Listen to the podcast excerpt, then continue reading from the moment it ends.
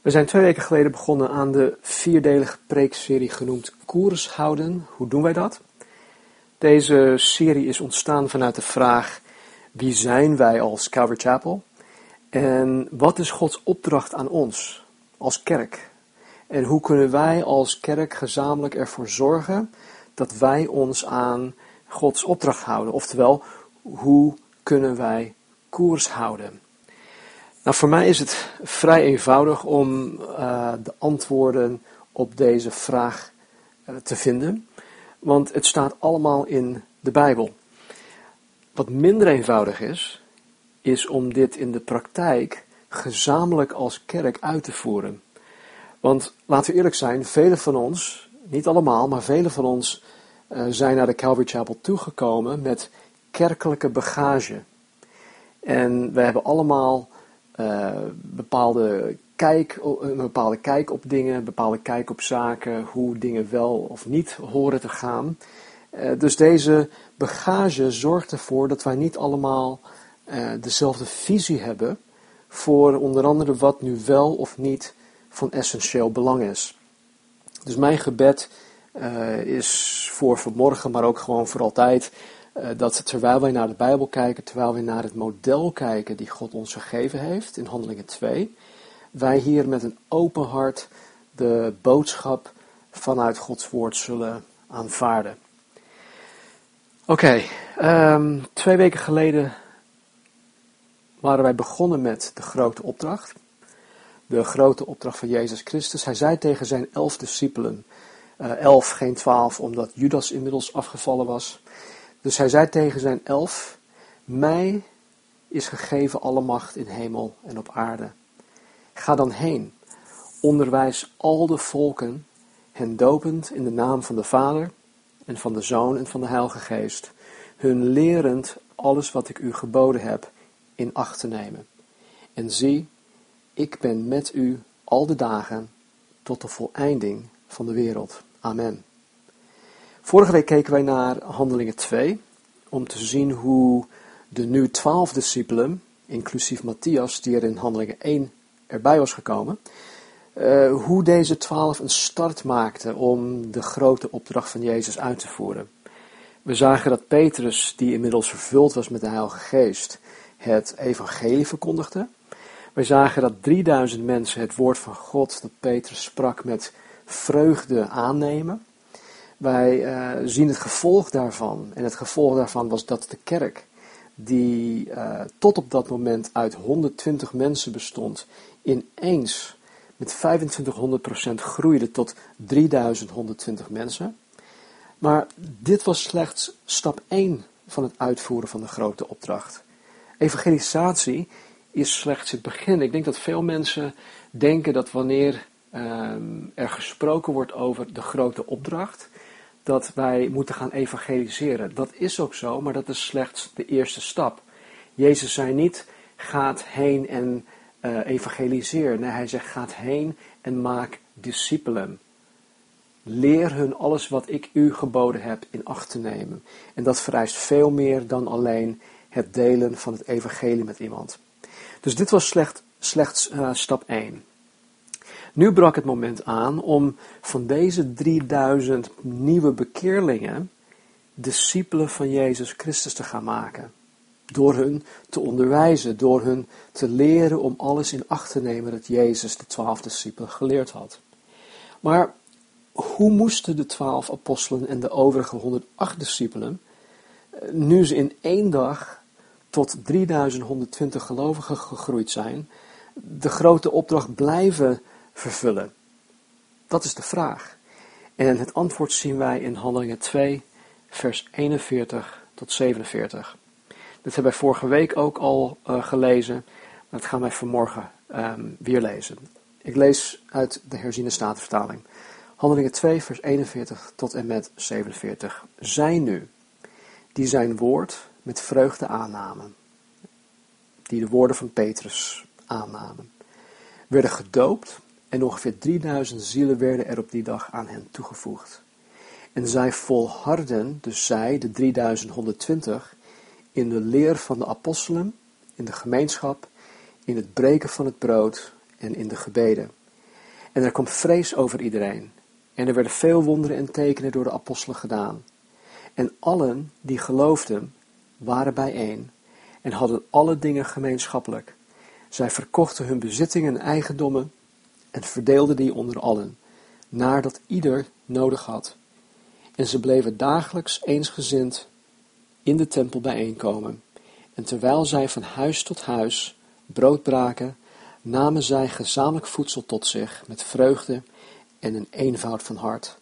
En zij loofden God en vonden, en vonden genade bij heel het volk. En de Heere voegde dagelijks mensen die zalig werden aan de gemeente toe. Waar wij ons vanmorgen op gaan richten is vers 42, waarin staat dat zij volharden in de leer van de apostelen en in de gemeenschap, in het breken van het brood en in de gebeden.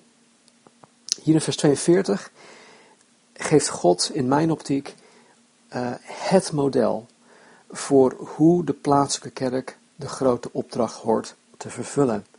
En hierin zien wij vier fundamentele zaken. Ten eerste zien wij dat zij volharden in de leer van de apostel. Nogmaals, dat waren de 3120. Ten tweede volharden zij in de gemeenschap. Ten derde volharden zij in het breken van het brood. En ten vierde volharden zij in de gebeden. Vorige week hebben we gekeken naar het volharden in de leer van de apostelen. Vanmorgen gaan we verder met het volharden in de gemeenschap. Dus terug naar Handelingen 2, vers 42. En zij, de 3120, volharden in de gemeenschap. Het Nederlands woord gemeenschap um, is ja, in de grondtekst het Grieks woord koinonia. Dit is een veelzijdig woord dat niet in één Nederlands woord goed tot uiting kan komen. Volgens het Centrum voor Bijbelonderzoek betekent koinonia gemeenschap hebben aan iets of iemand. Of deel hebben aan iets of iemand. Of deelgenoot zijn van iets of iemand. Kortom, koinonia is per definitie niet iets dat je in je eentje kan hebben. Ik kan, niet, ik kan me niet terugtrekken in mijn kantoortje en achter mijn bureau gaan zitten en zeggen, oh wat heb ik nu heerlijk koinonia. Nee, er moet per definitie iemand anders bij betrokken zijn. Koinonia spreekt van uh, verbondenheid tussen meerdere. Als je trouwens iets wil leren over gemeenschap, over deze koinonia, dan raad ik je aan om de brief van uh, Johannes te lezen. Dat is dan de eerste brief, 1 Johannes. Hij heeft het heel veel over koinonia, over de gemeenschap. En hij schrijft in 1 Johannes hoofdstuk 1 vers 3 over Jezus Christus. Hij zegt, wat wij gezien en gehoord hebben, hè, dus Jezus, verkondigen wij u. Opdat ook u gemeenschap met ons hebt. En deze gemeenschap van ons is er met de Vader en met zijn Zoon Jezus Christus. Hier schrijft de apostel Johannes zo'n 55 tot 60 jaar na Jezus een hemelvaart, dat hij de grote opdracht nog steeds aan het vervullen is. Want hij zegt, wat wij gezien en gehoord hebben, verkondigen wij u. Hij en zijn metgezellen verkondigden op zeer oude leeftijd nog steeds de zuivere inhoud van het evangelie. En hij zegt dat zij dit doen opdat zijn lezers gemeenschap met hun zullen hebben. En dat zij tegelijkertijd gemeenschap met God de Vader en zijn Zoon zullen hebben. Um, hoe moet ik dat zeggen? Er is geen plaats voor de Einzelganger in het lichaam van Jezus Christus. Het vereist een verbondenheid tussen meerdere partijen, tussen meerdere mensen. Zij dus, de 3120, volharden in de gemeenschap. Hoe deze 320 of 3120 christenen volharden in de gemeenschap zien wij in vers 45 en 46. Er staat, zij verkochten hun bezittingen en eigendommen en verdeelden die onder allen nadat ieder nodig had. En ze bleven dagelijks eensgezind in de tempel bijeenkomen en terwijl zij van huis tot huis brood braken, namen zij gezamenlijk voedsel tot zich, met vreugde en in eenvoud van hart. Helaas kan ik omwille van de tijd hier niet al te diep op ingaan, maar wat ik hier wel naar voren wil brengen is dat men één in elkaars noden voorzagen, twee dat zij dagelijks eensgezind in de tempel bijeenkwamen en drie dat zij bij elkaar en met elkaar gingen eten met vreugde en een eenvoud van hart. Nou, ik geloof dat de enige manier, althans dit is in mijn beleving, de enige manier om in elkaars noden te kunnen voorzien is door tijd met elkaar door te brengen. Ik kan niet ruiken wat voor noden jij hebt als wij er niet over praten. Jij kan ook niet weten wat voor noden ik heb tenzij wij erover praten. Dus je moet tijd met elkaar doorbrengen om in elkaars noden te kunnen voorzien. En deze 3120 christenen kwamen dagelijks eensgezind bijeen. Nou, ik kan me heel goed voorstellen dat wanneer zij eensgezind in de tempel bijeenkwamen, dat er gesprekken onder elkaar ontstonden, waardoor mensen elkaar beter leerden kennen. Nou, ik geloof niet dat alle 3000 mensen elkaar allemaal heel intiem leerden kennen, maar degene die met elkaar spraken wel. En door middel van deze gesprekken raakten de mensen meer open voor elkaar, waardoor zij hun noden aan elkaar bekend durfden te maken. Want dat is ook niet altijd even makkelijk voor ons, om onze nood bekend te maken aan een ander. Ik kan me ook voorstellen dat degene die daar de leiding hadden, Petrus en de andere uh, elf, of, ja, elf apostelen en de, uh, de andere 108 discipelen, dat zij ook het een en ander faciliteerden. Maar hoe dan ook, door middel van deze gesprekken ontdekten zij elkaars noden, waardoor men in alle noden kon voorzien. En het voorzien in de noden van mensen, het zijn geestelijke noden, emotionele noden, praktische noden, uh, materiële noden. Uh, het voorzien in die noden gaat niet vanzelf. Nogmaals, ik kan niet weten wat de noden zijn, tenzij iemand die, nood, die noden aan mij bekend maakt. Dus het gaat niet vanzelf. En juist hierom speelt de gemeenschap, de koinonia, een sleutelrol. Want er staat dat zij, dus de gehele gemeenschap, verkochten hun bezittingen en eigendommen en verdeelden die onder allen nadat ieder nodig had. Zij, de 3120, verkochten hun bezittingen en eigendommen en verdeelden die onder allen, of onder allen nadat ieder nodig had. Er staat niet, en dat wil ik benadrukken, er staat niet dat Petrus en de elf kerkleiders in de noden van de mensen voorzagen. Nee, dit kwam vanuit de gemeenschap zelf. In dit voorbeeld zie ik eigenlijk al dat um, dat, dat niet, niet eens de taak van Petrus was en van de andere elf apostelen, van de kerkleiders. Um, wat ik hiermee bedoel is dit. Even verderop in Handelingen 6 zien wij dat Petrus en de elf zich geheel onthielden van alle andere zaken behalve gebed en de bediening van het woord. Daar komen we straks nog even op terug. Dus om, om, om hierin meteen duidelijk te zijn, als voorganger van de Calvary Chapel ben ik persoonlijk niet de, de go-to persoon om jullie in al jullie noden te gaan voorzien. Uh, het leiderschapsteam, uh, wij kunnen niet in al jullie noden voorzien. Ik heb uh, menselijk gezien, wat mogelijk is, heb ik een handjevol mensen waarmee ik intiem ben. In, in de zin dat men weet wat ik nodig heb en ik weet wat zij nodig hebben. Dus het is een gemeenschappelijk iets om elkaars noden te herkennen en daarin te voorzien. Dan begrijp me alsjeblieft niet verkeerd. Als je een nood hebt, dan kan je altijd bij mij terecht. Als je een nood hebt, kan je altijd bij het leiderschapsteam terecht. Maar het punt is, is dat God jou in al jouw noden wil voorzien door middel van de gemeenschap. Niet door middel van je voorganger. Niet door middel van alleen het leidersteam. Daar moet je het niet gaan zoeken. De eerste christenen zochten elkaar op. Zij ontmoetten elkaar dagelijks eensgezind in de tempel. En ik denk dat het hedendaagse equivalent daarvan is dat wij hier op de zondagen samenkomen. Zondagochtend komen wij hopelijk eensgezind bij elkaar.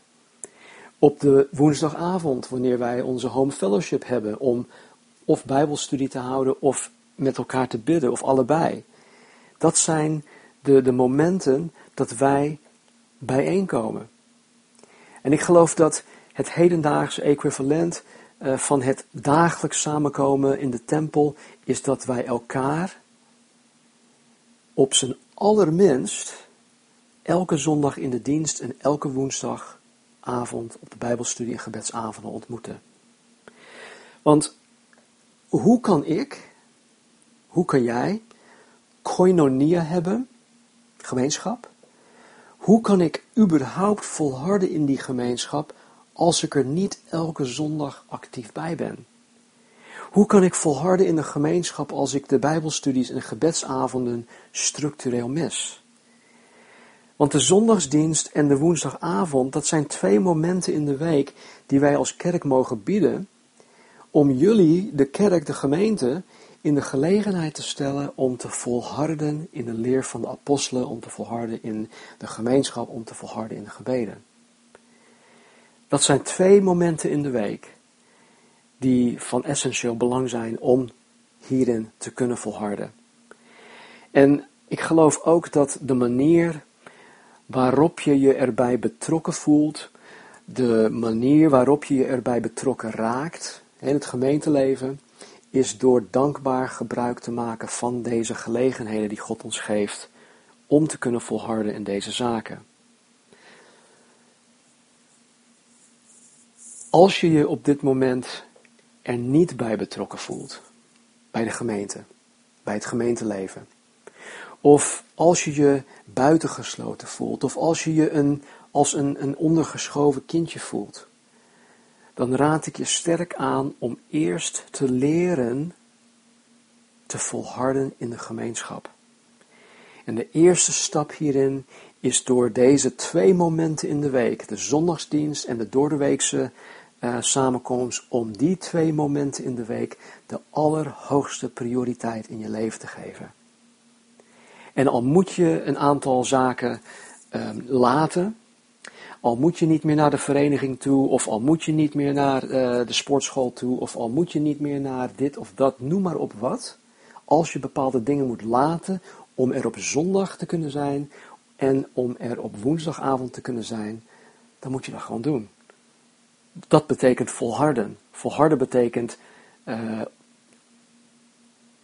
kost wat kost, gewoon doen. Nou, begrijp me niet verkeerd, nogmaals. Er zijn mensen in onze gemeente die door de weeks gewoon niet kunnen. Ik ben me er volkomen van bewust dat er mensen zijn die er door de weeks gewoon niet kunnen. Je hebt een, een, een, een, jong stel, die hebben een, kindje van één of twee. Die kunnen niet zomaar met hun kindje uh, op stap gaan om hier dan. Nee, want zo'n avond op een woensdagavond, uh, er is geen kinderopvang. Dus zo'n avond leent zichzelf niet voor uh, kleine kinderen. Dus wat, wat doe je? Nou, dan zou ik zeggen, laat één van de ouders gaan. Of wissel dat met elkaar, rouleer dat met elkaar. Maar zorg ervoor dat één persoon van je huishouden erbij is. Andere mensen kunnen gewoon niet gaan of komen, omdat ze bijvoorbeeld in Numonsdorp wonen. Dat gaat gewoon niet. Of omdat ze in Apeldoorn werken. Dat gaat gewoon niet. Het is gewoon, voor deze mensen is het gewoon niet haalbaar om er op woensdagavond bij te zijn. Maar ik wil dit wel zeggen. Deze mensen, heel specifiek, Numansdorp en Apeldoorn, ze zijn er wel elke zondag bij. Vraag maar eens aan uh, Taco Berenschot. Waarom hij er per se elke zondag bij is ondanks dat hij in Almere woont. Vraag hem hoe vroeg hij opstaat om hier zondags op tijd aanwezig te kunnen zijn. Vraag hem wat, wat hem ertoe beweegt om hier elke zondag per se bij te willen zijn. De volharding in de gemeenschap dat bijdraagt aan het volbrengen van de grote opdracht, vereist gewoon heel eenvoudigweg een hoge mate van toewijding. Het vereist toewijding, toewijding aan Jezus Christus, toewijding aan de grote opdracht en toewijding aan zijn gemeente door wie Jezus de grote opdracht vervult. En zoals ik een paar weken geleden al had gezegd, het christen worden, het christen zijn, deelnemer zijn aan de, aan de gemeente is niet vrijblijvend. Het is een commitment. Het is een plicht. Deze eerste christenen zochten elkaar ook buiten de officiële samenkomsten op. Zij gingen van huis tot huis om brood te breken. Dat wil zeggen dat zij elkaar opzochten om met elkaar te gaan eten. Ze namen gezamenlijk voedsel tot zich met vreugde en een eenvoud van hart. Ik vind samen eten zo'n heerlijke manier om gemeenschap te hebben. Ja, ten eerste zit je met elkaar aan tafel. Uh, je geniet van het eten. Het is gezellig. Je raakt in gesprek over God, over de dingen van het leven, de bediening, de kerk, vragen waarmee mensen zitten, enzovoort, enzovoort. Dus maak er tijd voor. Uh, zet het in je agenda. Nodig iemand van de gemeente uit om bij je te komen eten. En als je zelf niet in staat bent om iemand uit te nodigen uh, bij jou thuis, uh, maak een afspraak om ergens een kopje koffie te gaan drinken. Of even een, een broodje of een bagel te gaan eten. Het hoeft allemaal niet zo, zo luxe te zijn. Een aantal uh, maanden geleden, als vorig jaar in november, hadden wij een, een gezin bij ons over de vloer. een gezin met, met vier kinderen. En uh, we hadden gevraagd, van, hebben jullie nog voedselallergieën? Nee, oké, prima. Nou, Mar Marnie die, die wilde al meteen ja, gaan koken en die maakte zich druk en zegt, schat, laten we het gewoon simpel houden. We zijn in Nederland, Nederlanders eten brood, het, smiddags. Dus laten we gewoon lekker samen aan tafel brood eten. En het was ook gewoon goed. Uh, niemand klaagde over, over het eten. Het was goed. Uh, afgelopen zondag hadden we weer iemand bij ons over de vloer, stel. En we hebben ook brood gegeten. Dus het hoeft niet allemaal uh, zo, zo moeilijk te zijn. Brood is goed. Jezus had ook brood. En even dit. Als je uitgenodigd wordt, maak daar dan dankbaar gebruik van. Het lijkt misschien heel logisch dat je zo'n uitnodiging aanvaardt, maar ik zeg dit omdat ik door de afgelopen jaren heen wel eens dezelfde mensen tot meerdere malen toe heb uitgenodigd, maar die slaan daar gewoon geen acht op. En ja, weet je, als je dezelfde mensen uh, tot zeven keer toe uitnodigt om na de dienst een keertje bij je te komen eten, om gezellig te, uh, gemeenschap met elkaar te hebben, en uh, ja, ze tonen geen interesse, dan ja, je kan mensen niet dwingen. Maar als je dus een uitnodiging krijgt, sla daar acht op. Hoe vervulden de eerste 3120 christenen de grote opdracht? Nou, zij volharden in de leer van de apostelen en in de gemeenschap, in het breken van het brood, dat wil zeggen samen eten, en in de gebeden. De eerste christenen werden gekenmerkt als biddende christenen. Natuurlijk baden zij op de vastgestelde gebedstijden. Dat zien wij even verderop in hoofdstuk, uh, handeling hoofdstuk 3 en 4 ook. Dat zij uh, op 9 uur, 12 uur en 3 uur baden. Maar als je verder door het boek Handelingen leest, en als je de brieven van Paulus leest, dan zie je dat zij voortdurend baden. In Handelingen 1 vers 14 bijvoorbeeld. Net nadat Jezus terugvoer in de hemel, zei hij tegen zijn discipelen, Blijf in Jeruzalem totdat jullie de belofte van God de Vader ontvangen. Dus wat deden zij? In Handelingen 1 vers 14 zien wij dat de elf apostelen, Maria de moeder van Jezus en ook zijn broers of Jezus halfbroers, tien dagen lang aan het bidden waren. Er staat, deze bleven allen eensgezind, luister, volharden in het bidden en smeken, samen met de vrouwen en Maria, de moeder van Jezus en met zijn broers halfbroers. Hun gebedsleven ging dus veel verder dan de vastgestelde gebedstijden. En misschien bestaat jouw gebedsleven op dit moment uit een gebed voordat je naar bed toe gaat. Voordat je gaat slapen. En dan denk je van, oh joh, ik, ben eigenlijk al moe, dus ik ga, ik ga maar liggen. En dan ga je daar liggen en dan zo, hemelse vader, dank u wel voor deze dag. En, uh, ja, en dan val je in slaap. Nou, als dat jouw gebedsleven is, dan hoop ik en dan bid ik dat jouw gebedsleven veel verder zal gaan dan alleen dat. Want wij mogen bidden. En we hebben er baat bij om verder te gaan in ons gebedsleven dan dat wij nu doen. En één manier om, om dat te doen is, is doe gewoon iets geks. Kom zondags een kwartiertje of een half, half uurtje vroeger naar de kerk toe. Om te bidden. Wij bidden meestal vanaf 9 uur, kwart over 9 beginnen wij hiernaast al te bidden. Kom gewoon een kwartiertje of, of een half uurtje eerder. Kom naar de doordeweekse gebedsavond. Voeg je toe aan de gebedsgroep in WhatsApp. Daarvoor kan je bij Eveline de Bruin terecht.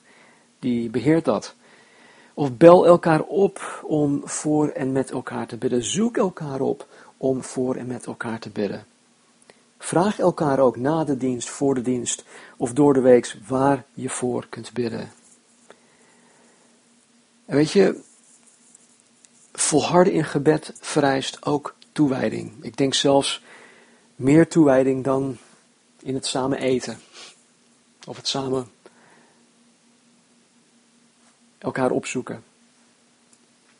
De manier dus hoe de eerste christenen, de eerste kerk, de grote opdracht vervulde, was door te volharden in deze vier dingen. De leer van de apostelen, dat wil zeggen de inhoud van het evangelie, de gemeenschap, het breken van het brood en in de gebeden. Gebeden. Nu dit. In het volharden in deze vier zaken vervulde Petrus en de overige kerkleiders een andere rol dan de 3000 mensen die aan de gemeente toegevoegd werden. Ja? Laten we even teruggaan in de tijd. Nog voor um, de kruisiging van Jezus. Nadat Jezus al gearresteerd werd, um, was Petrus in de buurt. En Petrus had Jezus tot driemaal toe verlogend. Maar nadat Petrus Jezus tot driemaal toe had verlogend, kwam er een moment dat Jezus na zijn opstanding uit de dood Petrus herstelde. En een moment van herstel vond plaats in Galilea toen Jezus met Petrus sprak tijdens de lunch. En dat is door Johannes voor ons vastgelegd. In Johannes hoofdstuk 21, vers 15 tot en met 17. Toen zij dan, Jezus en zijn discipelen, de middagmaaltijd gebruikt hadden, zei Jezus tegen Simon Petrus, Simon, zoon van Jona, hebt u mij meer lief dan deze? Hij zei tegen hem, ja heren, u weet dat ik van u houd. Jezus zei tegen hem, wijd mijn lammeren. Jezus zei opnieuw tegen Petrus, voor de tweede keer, Simon, zoon van Jona, hebt u mij lief? Petrus zei tegen hem, ja heren, u weet dat ik van u houd. Jezus zei tegen hem, hoed mijn schapen. Jezus zei voor de derde keer tegen Simon, of Petrus, sorry, Simon, zoon van Jona, houdt u van mij? Petrus werd bedroefd omdat hij voor de derde keer tegen hem zei, houdt u van mij? En Petrus zei tegen de Heere, Heere, u weet alle dingen, u weet dat ik van u houd. En Jezus zei tegen hem, wijd mijn schapen. Voordat we verder gaan, zie ik hier een, een, een, ehm, een verband tussen de liefde die Jezus, of die, die Petrus voor Jezus heeft, en wat Petrus voor Jezus moet doen. De opdracht die Petrus krijgt. Dus Petrus kan zijn liefde voor Christus tonen door de lammeren van Jezus Christus te wijden, door de schapen van Jezus te hoeden, door de schapen van Jezus te wijden. Wat ik uit dit schriftgedeelte wil benadrukken, is dat Jezus tot drie keer toe Petrus de opdracht geeft om zijn schapen en lammeren te wijden en te hoeden. Vanuit de grondtekst betekent het woord weiden, weiden. Betekent laten grazen. Het dus laat de kudde grazen. Dit spreekt van het geestelijk voeden van de lammeren en van de schapen. Petrus werd opgedragen om ervoor te zorgen dat de kudde van Jezus Christus voldoende en gezond geestelijke voeding zou krijgen. Vanuit de grondtekst betekent het woord hoeden, hoeden, of beschermen of bewaken terwijl de kudde wijdt. Dit spreekt van het waken over de kudde. Het waken voor wolven in schapenkleding, het waken voor valse leer, valse profeten, mensen die in de gemeente verdeeldheid zaaien of onrust stoken enzovoort enzovoort. Petrus werd opgedragen om over de kudde van Jezus Christus te waken. Jaren later zien wij dat de apostel Paulus ons inzicht geeft tot de reden waarom Jezus dit aan Petrus opdraagt. Paulus die was op zendingsreis, hij wilde per se uh, terug naar Jeruzalem toe voor de jaarlijkse feesten, om daar, om de jaarlijkse feesten te vieren. En op de terugweg wilde hij per se, hij moest per se met de oudsten, de kerkleiders vanuit Efeze spreken. Dus hij, hij riep de kerkleiders vanuit Efeze om hem eh, te ontmoeten op weg naar Jeruzalem. En dan zegt hij dit tegen hen. Zie dan toe op uzelf en op heel de kudde, te midden waarvan de Heilige Geest u tot opzieners aangesteld heeft, om de gemeente van God te wijden, die hij verkregen heeft door zijn eigen bloed. Want dit weet ik, dat na mijn vertrek wrede wolven bij u zullen binnenkomen, die de kudde niet sparen. En dat uit uw eigen midden mannen zullen opstaan die de waarheid verdraaien, om de discipelen weg te trekken achter zich aan. Daarom, wees waakzaam en bedenk dat ik drie jaar lang nacht en dag niet heb opgehouden iedereen onder tranen terecht te wijzen. Niet voor niets draagt Jezus Peters op om zijn schapen te hoeden, te bewaken, te beschermen tegen wolven, tegen de leugen, tegen de valse leer, oftewel tegen giftig voedsel. Petrus en de overige kerkleiders kregen van Jezus dus een specifieke taak, een specifieke roeping dat anders was dan de 3000 die op het moment van Pinksteren tot geloof kwamen. Nou, ongetwijfeld zaten er mannen tussen die uiteindelijk ook deze specifieke taak en roeping van de Heer hadden gekregen, maar dat kwam pas later, nadat zij door de apostelen onderwezen waren. De taak was om de gemeente van Jezus Christus te wijden en te hoeden, oftewel geestelijk te voeden met het woord van God en te beschermen tegen valse leer. Ik haalde zo even Handelingen 6 aan. In Handelingen 6 ontstaat er een, een praktisch, een, een logistiek probleem. En Petrus en de elf apostelen worden daarmee geconfronteerd. Een groep in de kerk voelt zich op dat moment benadeeld.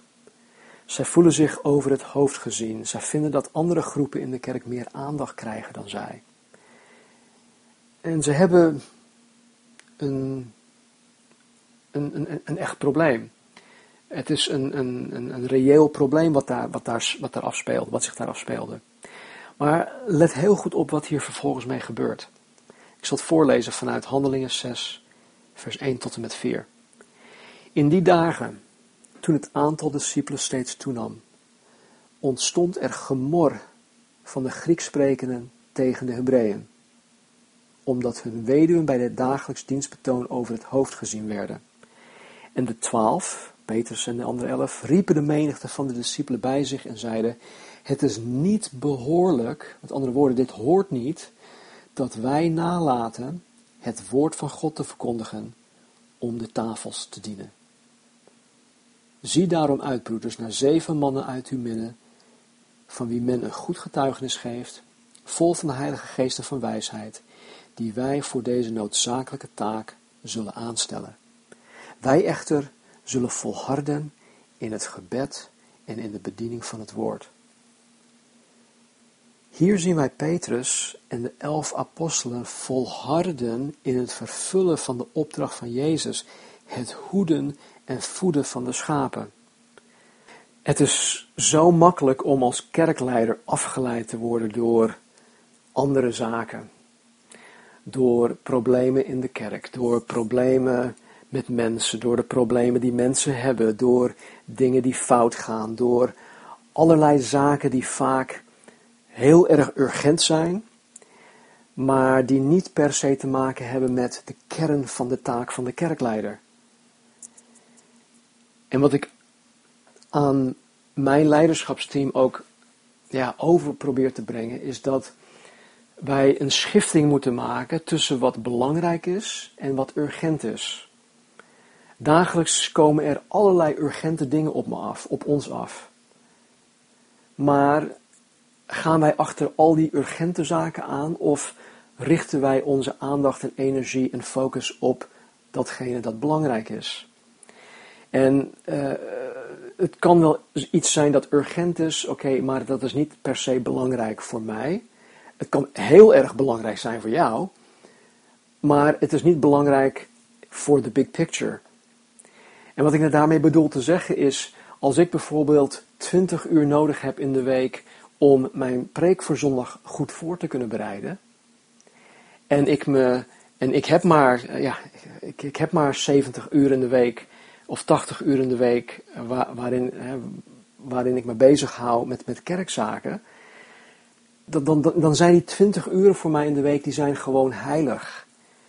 Want daartoe heeft God mij geroepen. En, en, en als ik dan op die, eh, op ik noem maar wat, op de, op de vrijdag en zaterdag, wanneer ik echt bezig, geconcentreerd bezig ben met de preekvoorbereiding, als er dan iets gebeurt eh, dat mijn aandacht vereist, dan moet ik een keus maken. En, en, en soms is het um, heel lastig om, om een keus te maken.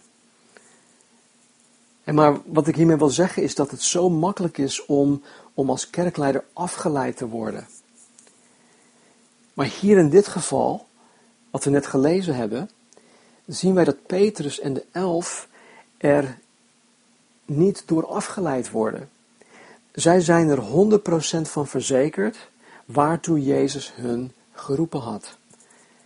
Want ze zeiden, het is niet behoorlijk dat wij nalaten het woord van God te verkondigen, oftewel de kudde te wijden, om tafels te gaan dienen. Ik denk dat ze dat een beetje chargeren, de, tafels dienen. Eh, wij echter, zeggen ze, zullen volharden in het gebed en in de bediening van het woord. De rol van de kerkleiders was anders. Petrus en de elf wisten wat hun rol daarin was en ook de mensen om hun heen erkenden die rol.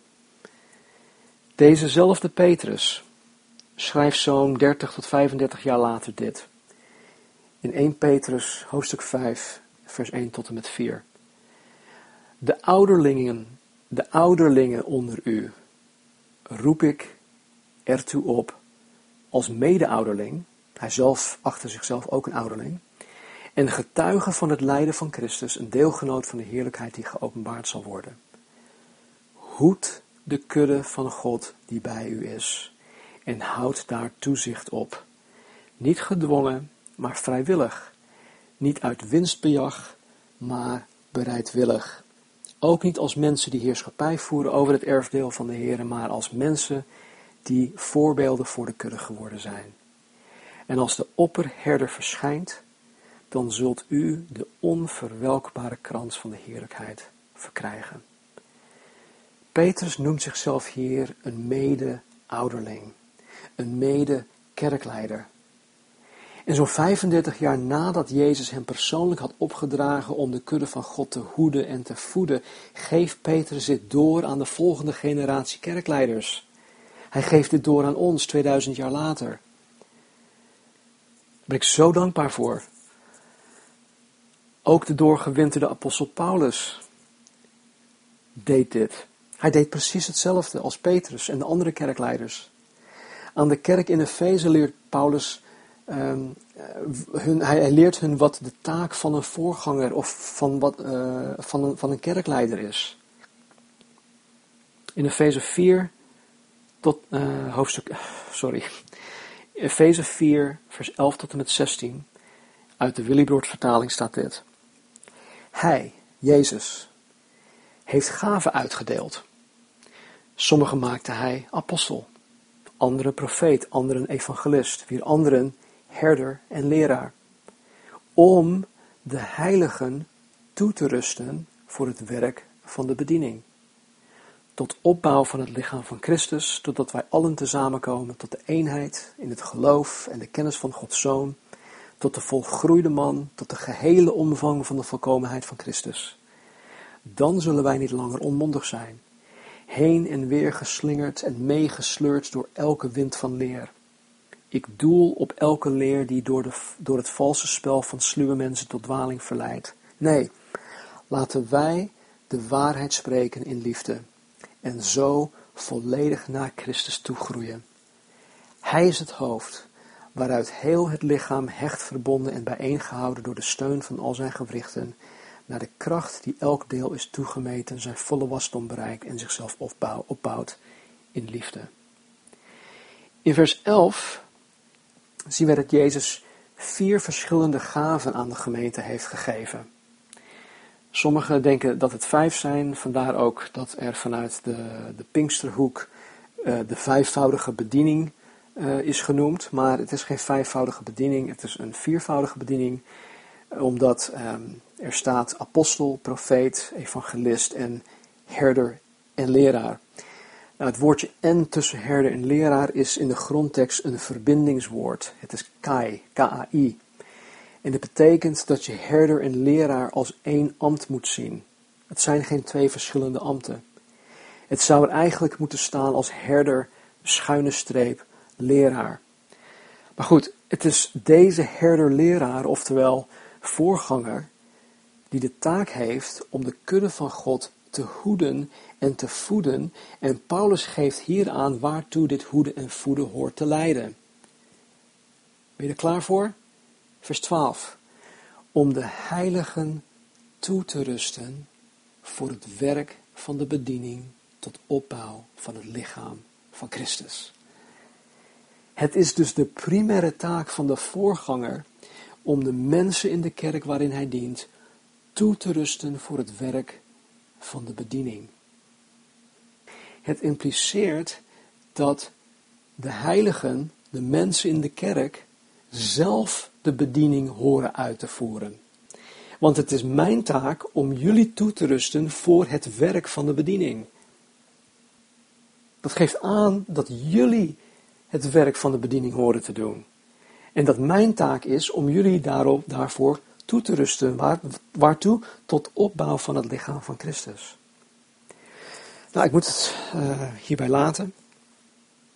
Volgende week gaan we hiermee verder. En dan, uh, het is alweer de sessie 4 volgende week. Misschien wordt het wel een vijf of zesdelige preekserie. Nee hoor, ik zal het volgende week afmaken, maar ik ga, hier ver, ik ga hierop verder. Uh, volgende week gaan we, uh, pakken we het gewoon hierop en dan zullen we kijken naar wat uh, jullie van mij, jullie, wat jullie van het leidersteam wel en niet kunnen verwachten. Maar we gaan ook kijken naar wat God van jullie verwacht.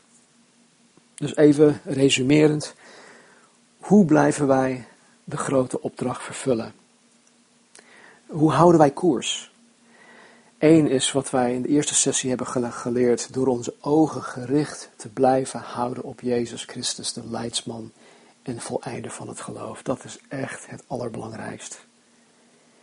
Ten tweede is door het evangelie met mensen te delen. Door te volharden in de leer van de apostelen, de gemeenschap, het breken van het brood en de gebeden. En door te erkennen dat God verschillende mensen in zijn gemeente verschillende taken en rollen heeft gegeven. En dat de primaire taak van de voorganger en van de kerkleiders is het hoeden en voeden van de kudde. Laten we bidden. Hemelse Vader, ik dank u voor uw geweldig woord. Dank u voor Jezus Christus, de opperherder, die op een gegeven moment terug zal komen. Die hier op aarde als koning zal gaan regeren. O Heer, wat een voorrecht het is om U te mogen kennen, U te mogen dienen. En Heer, als we zo door deze Bijbelgedeeltes heen gaan, besef ik me, Heer, dat wij uh, ja, op alle fronten tekortschieten, tekortgeschoten hebben. Help ons, Heer. Help mij om steeds door te groeien als u, um, ja, als u dienst krijgt. Heer, om de grote opdracht te volbrengen, om uw kudde, uw erfdeel te hoeden en te, te voeden. Leer mij daarin, Heer. Vorm mij daarin. Train mij daarin. Alles dat nog niet in orde is op dat gebied in mijn leven, Heer, maak dat in orde. En ik bid, Vader, voor onze mensen, voor onze gemeente. Laat tot een ieder van ons doordringen dat, dat de bediening iets is dat bij het christen zijn hoort. Het is niet zo dat je christen kan zijn zonder dat je een bediening hebt. Elke christen heeft een bediening. Daarom heten wij dienaren van Jezus Christus. En dus bid ik, Vader, dat u, uh, ja, dat u het door laat dringen tot al onze mensen. Heren, dat de enige manier om koers te houden is door onze ogen gericht te houden op Jezus Christus. Door het evangelie met mensen te delen. Door onze getuigenissen met mensen te delen. Door te volharden, Heer. Leer ons te volharden in de leer van de apostelen, in de gemeenschap, in het breken van brood, in de gebeden. Trek ons uit onze comfortzones om dit te doen. En help een ieder van ons, Heer, en ieder persoon binnen Calvary Chapel te erkennen dat God verschillende mensen in zijn gemeente verschillende taken en rollen heeft gegeven. Help een ieder van ons, Heer, te erkennen dat de primaire taak van de voorganger en van de kerkleiders is om de kudde, de gemeente, hen te hoeden en te voeden. Bid u, Heer, om uw genade, uw liefde, in Jezus' naam. Amen.